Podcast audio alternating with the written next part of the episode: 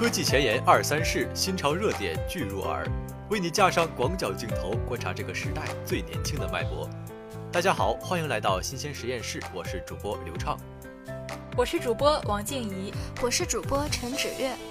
开始了你们熟悉的第一项校内新闻广播。第一个是工信部总经济师王新哲一行来校调研学校所属企业体制改革工作。四月二十日上午，学校所属企业体制改革工作调研交流会在明故宫校区综合楼会议室召开。姜子坤主持会议，校长聂红、副校长黄志球、校长助理黄炳辉及相关部门负责人参加会议。黄志球代表学校汇报了校所属企业体制改革工作开展情况、改革遇到困难及改革预期效果。会上，与会人员就高校体制改革、科技成果转化进行了深入的座谈交流。王新哲介绍了部署高校所属企业体制改革工作进展情况，明确了下一阶段改革重点工作。他强调，部署高校要提高政治站位，统一思想认识，严格按照习近平总书记清理、整顿、瘦身、正风指示要求，高度重视校属企业体制改革工作，深入开展工作研究。不折不扣地落实总书记重要指示精神，按时高效地完成改革任务。在推进落实所属企业体制改革中，要发挥国防军工院校的特色优势，主动服务国家重大战略，积极推动军民融合发展，持续提升原始创新能力，扎实推进科技成果转化，加大人才培养培育力度。为加快推进双一流建设、深入实施两个强国战略作出重要贡献。校长聂红表示，学校将坚决贯彻党中央、国务院和工信部党组关于推进高校所属企业体制改革工作的重要决策部署，根据工信部实施方案和统一安排，按期保质、不折不扣地落实好各项改革任务，确保学校所属企业体制改革工作顺利完成。四月十九号下午，王新哲一行前往南航秦淮创新研究院调研南京星航动力科技有限公司。星航动力总经理杨善水汇报了公司组建及业务发展情况，与上市公司北京新星合作情况。星航动力总工程师张卓然介绍了公司产品研发情况。在座谈会上，王新哲、姜子坤一行就公司发展面临的困境、高校企业体制改革等相关问题进行了交流。下一个就是大家可能比较感兴趣的无人机了，让我们一起听听吧。四月十七日，由我校电子信息工程学院常务副院长、电磁频谱空间认知动态系统工信部重点实验室负责人吴启辉教授作为项目申请人。联合中科电仪器仪表有限公司和国家无线电监测中心共同申报的国家重大科研仪器研制项目——无人机频谱认知仪器研制开题评审会，在中国电子科技集团公司第四十一研究所顺利举行。评审会邀请了国家无线电监测中心李景春书记、中国电子科技集团公司第四十一研究所许建华副所长。北京邮电大学冯志勇教授、清华大学时光研究员、中国海洋大学杨华教授以及西安电子科技大学郝本健副教授等六位专家参加了评审。会议由李景春主持。吴启辉就国家重大科研仪器研制项目背景、立项依据、主要研究内容、采用的关键技术以及目前项目已取得的进展和未来工作安排进行了汇报。在随后的讨论中，各位专家对开题汇报中的相关内容进行讨论，专家提出了无人机的相对运动是否会对定位精准产生影响，在运动中定位是否需要更加精确的定位等问题。针对各专家所提问题，吴启辉一一进行解答，并与各专家就项目研发过程中可能存在的困难和问题进行了热烈的探讨和交流。与会领导和专家组充分肯定了项目研究的重要性。认为该项目目标明确，技术路线合理，项目各成员单位之间优势互补，具备了项目启动研制工作的充分条件，并希望在各成员单位的共同努力下，推进该项目研制工作。十大科技趋势这个词，相信你并不陌生。每年各类权威机构都会评出数不胜数的类似榜单，然而这些榜单对于普通老百姓来说很难理解。因为背后的评价指数和选取标准太过专业。那么，有没有一种既有味又有料，能够让大家听得懂的科技趋势预测呢？四月二十日，前哨大会二零一九在北京圆满落幕。被业界称为“科技布道者”的王玉泉，用了四个小时，对全球科技创新趋势进行年度盘点，以未来视角为所有希望掌握科技改变世界的梦想者提供行动指南。下面就让我们了解一下吧。趋势一：车的革命。在很多人看来，自动驾驶早已不是什么新鲜的词。不过，王玉泉指出，汽车发展的趋势已经从人学习车到车学习人的时代。现在的消费者越来越倾向于智能化程度来选车。王玉泉认为，自动驾驶、电动车甚至车联网的发展，充分的教育了大家什么叫自动驾驶。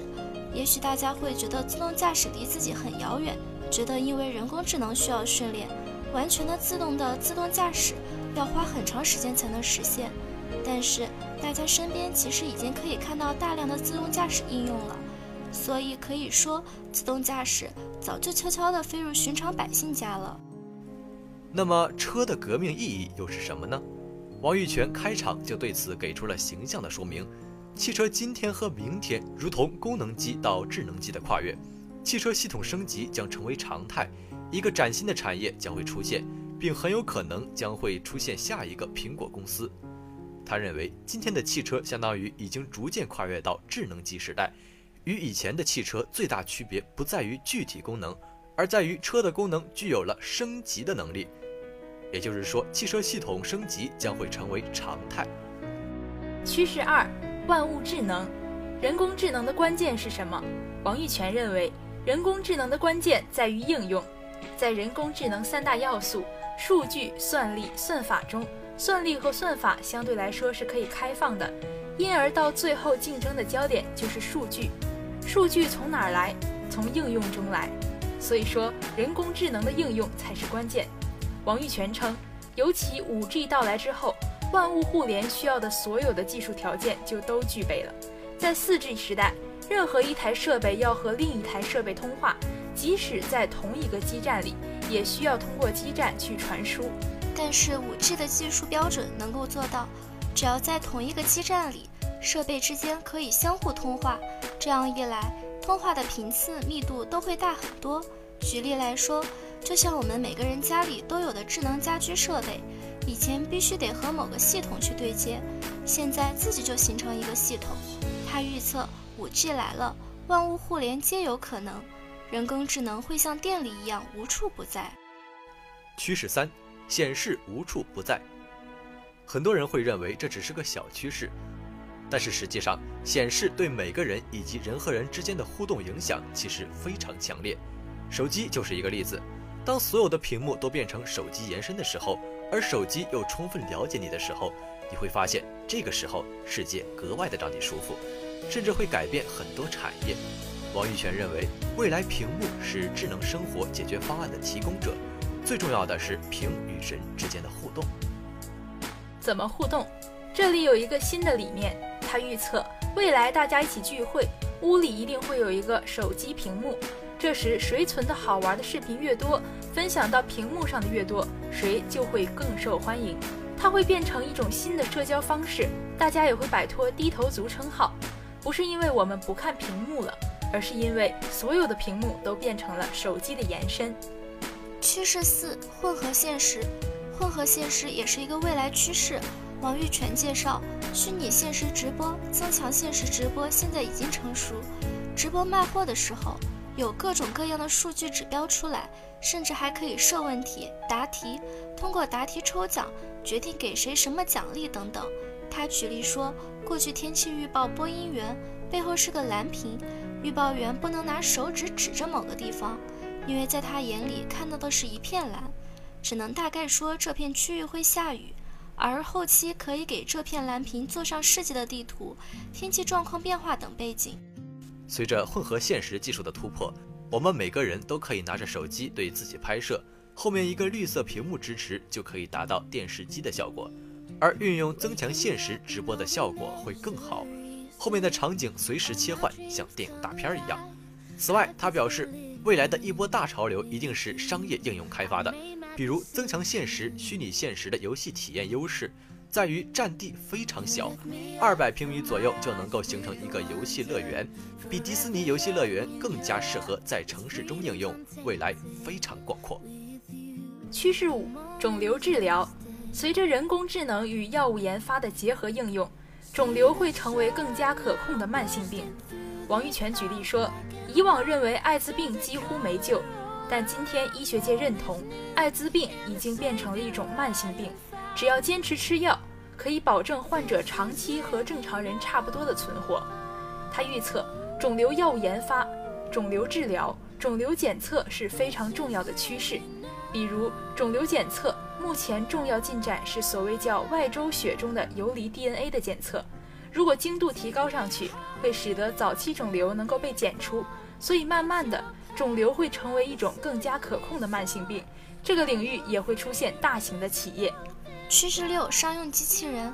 说起商用机器人，不得不提起历史上首个获得公民身份的机器人索菲亚。索菲亚已经是前哨大会的老朋友了，去年就和王玉泉一起对话。其实除了长相类似人类，索菲亚擅长非语言沟通。语言沟通可以调用现有的软件系统。而非语言沟通占人类沟通的百分之八十。王玉泉认为，服务型机器人已经越来越广泛地运用到我们生活的方方面面。可以设想一下，它作为导购、导游或博物馆讲解员，你当然希望是个人，不是机器。但很多时候，你不介意它是机器。比如餐厅，智慧餐饮未来是一个重大的方向。趋势七：新材料，这是一个容易被大家忽视的趋势。王玉泉认为，新材料领域不断有新东西出现，比如过去几年比较热的石墨烯，这两年又出的新热点硼烯。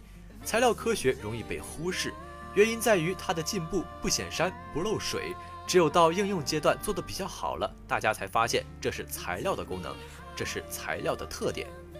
他认为材料领域现在进步非常大，很可能会出现下一个杜邦公司。趋势八：新物种。今天王玉泉介绍的新物种与一头猪的故事有关。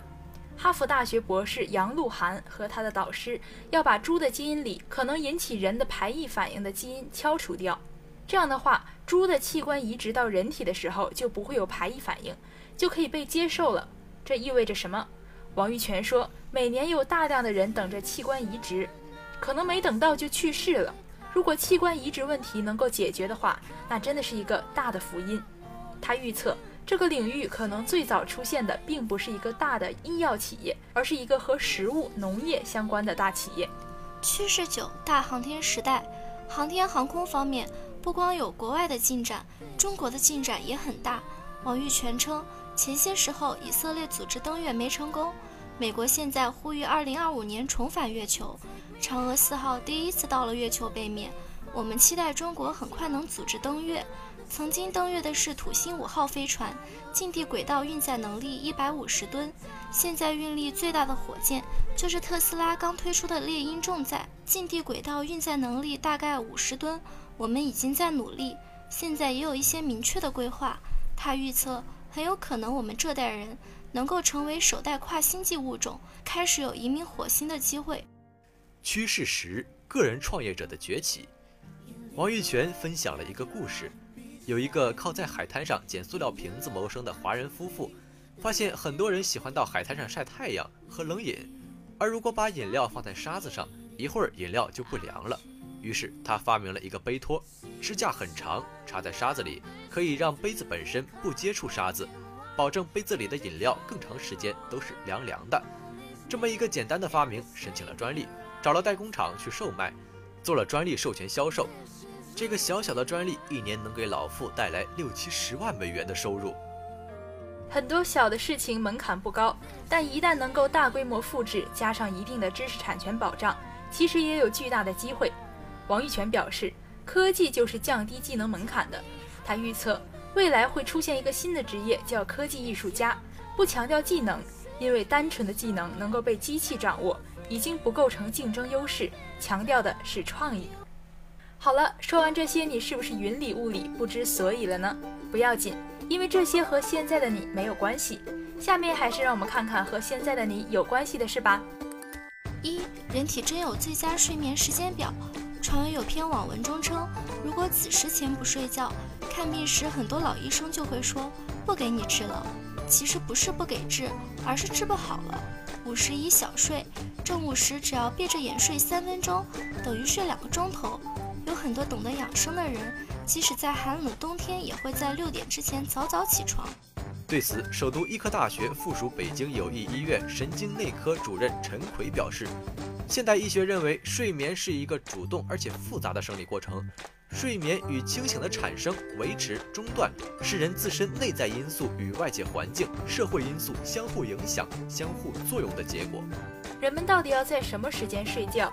根据自己的实际情况就好，不可能一刀切的都要在子时前睡着。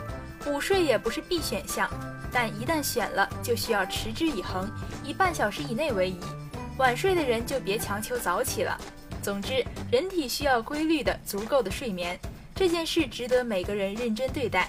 但怎么睡，要找到适合自己的方式。二，饿不死就不要吃这四种蔬菜。传闻近日一篇文章引起人们关注。文中称，不法商家为了娃娃菜卖相好看，将它浸泡在甲醛中，而这种溶液中含有大量的致癌物。新鲜木耳含有一种光感物质，会导致咽喉水肿，甚至会引发咽喉癌。最好还是吃干木耳。一些已经过季的蒜苔一般会经过甲醛的处理，然后放入冷库中冷藏。有的黄瓜放一晚上，不知不觉就变大了。这样的黄瓜多半是因为打了很多激素膨化剂，所以这样的黄瓜是不可以吃的。中国食品与营养信息交流中心科学技术部主任阮光峰表示，这个谣言是个大杂烩，把各种信息整合在一起，夸大危害博眼球，大众不必过于忧心。他指出，甲醛的确有保鲜的作用。但是用甲醛浸泡蔬菜是一种违法的行为，而蔬菜如果真的使用甲醛保鲜，一下子就能被闻出来的。大家如果还是不放心，在食用蔬菜前可以多洗几遍。新鲜木耳中的光感物质其实是卟啉类物质，这种物质对人体的危害主要是诱发日光性皮炎，而非导致癌症，但需要同时满足三个条件，首先就是要有摄入。其次就是长久日晒，另外本身就是补磷代谢异常体质，对普通人来说，只要不直接生吃，之后又不去太阳下暴晒，是不会有问题的。而黄瓜中所谓的激素膨化剂，其实是一种叫氯比尿的植物生长调节剂，目前在美国、日本和我国都有登记使用。研究发现，推荐用法用量下，氯比尿在果实和土壤里的残留量都很少。不会对健康产生影响。谣言三：女士车内喷香水，男士点火抽烟，汽车当场爆炸。传闻网传一段面包车爆燃的视频，有人配文称，面包车里面一位女士在驾驶室内喷香水，旁边一位男士正点火抽烟，当场引起爆炸，燃烧起火，将两人活活烧死。奉劝女士千万不要在车内喷香水哦。经查证，此消息纯属误传。该视频实情为三月十九号，陕西咸阳市礼泉县一运输煤气罐的车辆发生爆炸。目前事故原因还在进一步调查之中。四，多吃黑木耳能抗癌？传闻据多家媒体报道，中国科学院苏州生物医学工程技术研究所与英国牛津大学合作发现。我国东北地区的三种黑木耳都含有能代谢出抗肿瘤、抗衰老产物的基因，也就是俗称的抗癌基因。相关研究近日发表于 Nature 出版集团旗下颇具影响力的学术期刊《科学报告》上。在生物学中，含有某基因只能代表该基因的表达产物具有某种活性。至于在实际生长中，这些基因是否表达出该产物，表达量有多高，要吃多少才能有效，在有效的剂量下是否会有毒副作用，也都未可知。所以这项研究只是指出了黑木耳中可能存在的功效成分，研究人员还未证实黑木耳能在真实人体环境中杀死癌细胞或者抑制癌细胞转移。谣言五：车厘子一次不能吃超过二十颗。传闻，据媒体报道，重庆一女子五天吃了六斤车厘子，结果一夜血便二十多次，做了大便潜血和电解质水平检查，均未发现问题。此后，医生认为是过食车厘子导致的急性胃肠炎，并表示吃车厘子一次最好别超过二十颗，否则有铁中毒或氰化物中毒的风险。车厘子中确实含有铁，但每一百克的车厘子中铁含量只有零点三到零点四毫克。成年人每天的铁摄入量在十毫克左右，而最高摄入限量是四十五毫克。也就是说，需要至少吃十公斤的车厘子才会有铁中毒的风险。而车厘子中含有的氰胺存在于种子中，绝大多数人吃车厘子的时候都不会吃核，自然也不会摄入。即使是把核一起吞下，人体的消化能力也不足以破坏核的硬壳来将氰胺释放出来。六，喝毒排毒还能减肥。传闻网传，喝油排毒能治疗糖尿病、高血压、肝硬化等各种疾病，还能减肥。但是，中国农业大学食品学院营养与食品安全系副教授范志红撰文称，到目前为止，并没有足够的科学证据能够证明大口喝油、大碗吃油对健康有好处。最近，我国科学家在 GUT 权威科学期刊上发表的研究表明，吃太多的脂肪会使肠道的有害菌群增加，有益菌群减少。在实际生活当中，吃高脂肪的食物多了，难免就会带来更多的卡路里，更少的膳食纤维，那就更不利于防病、防肥、防肠癌了。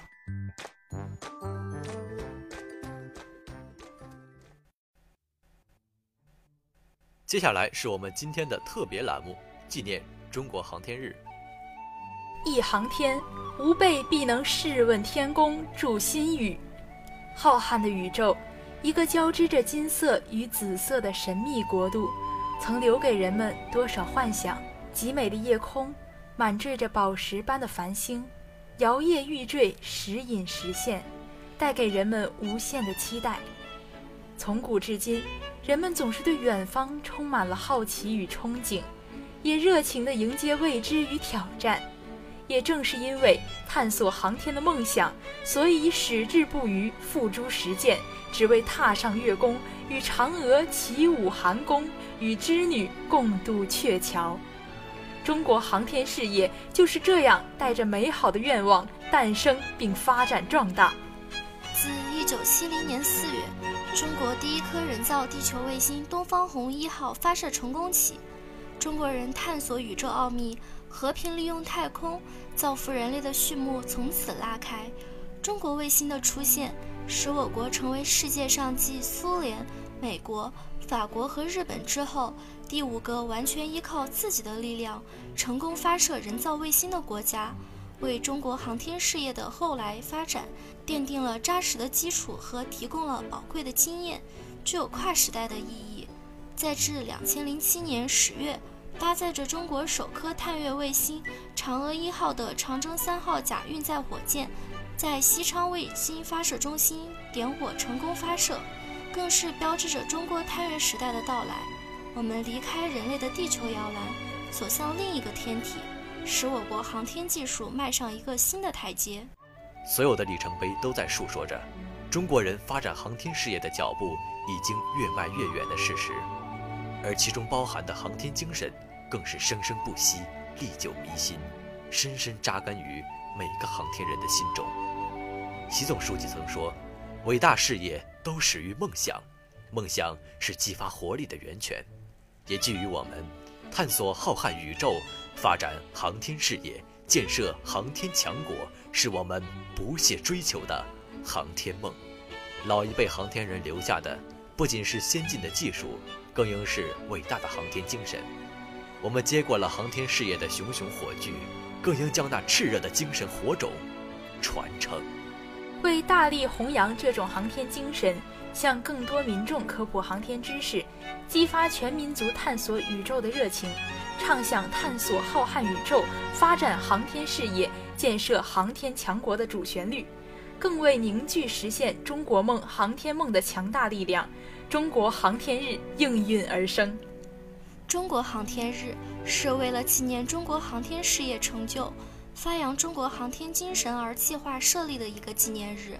对每个航天人都有着非同一般的意义。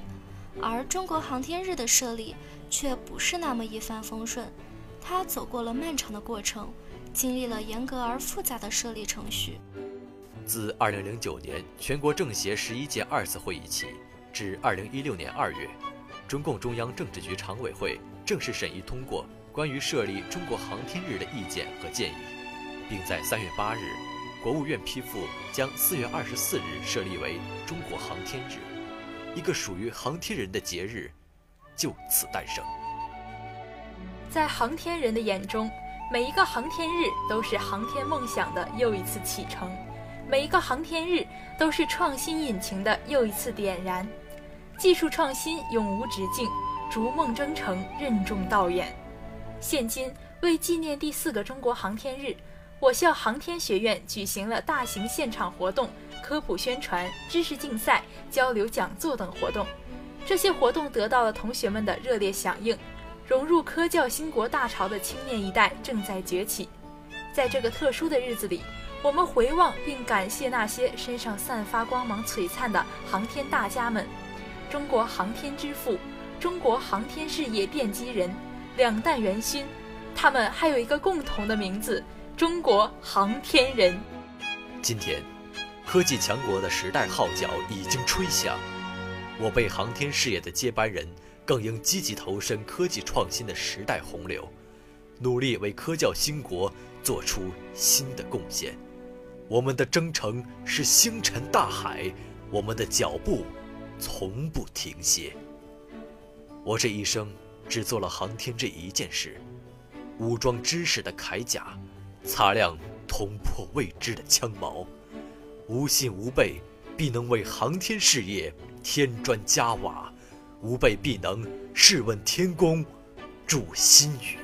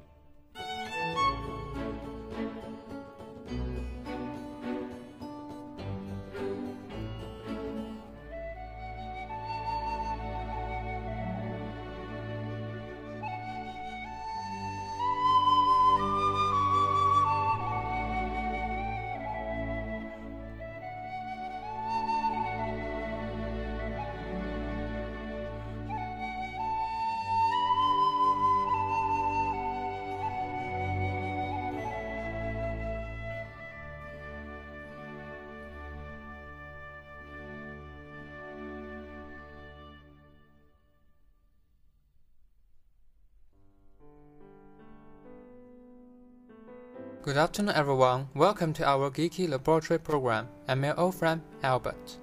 Today, let's talk about something about plastics. Mr. Maggie had just one word for young Benjamin in The Graduate plastics. It was 1967, and chemical engineers had spent the previous decade devising cheap ways to splice different hydrocarbon molecules from petroleum into strands that could be molded into anything from drink bottles to Barbie dolls. Since then, global plastic production has risen from around 2 million tons a year to 380 million tons, nearly three times faster than world GDP. Unfortunately, of the 6.3 billion tons of plastic waste produced since the 1950s, only 9% has been recycled and another 12% incinerated. The rest has been dumped in landfills or the natural environment. Or the natural environment. Often, as with disposable coffee cups, drink bottles, sweet wrappers, and other packets that account for much of the plastic produced in Europe and America.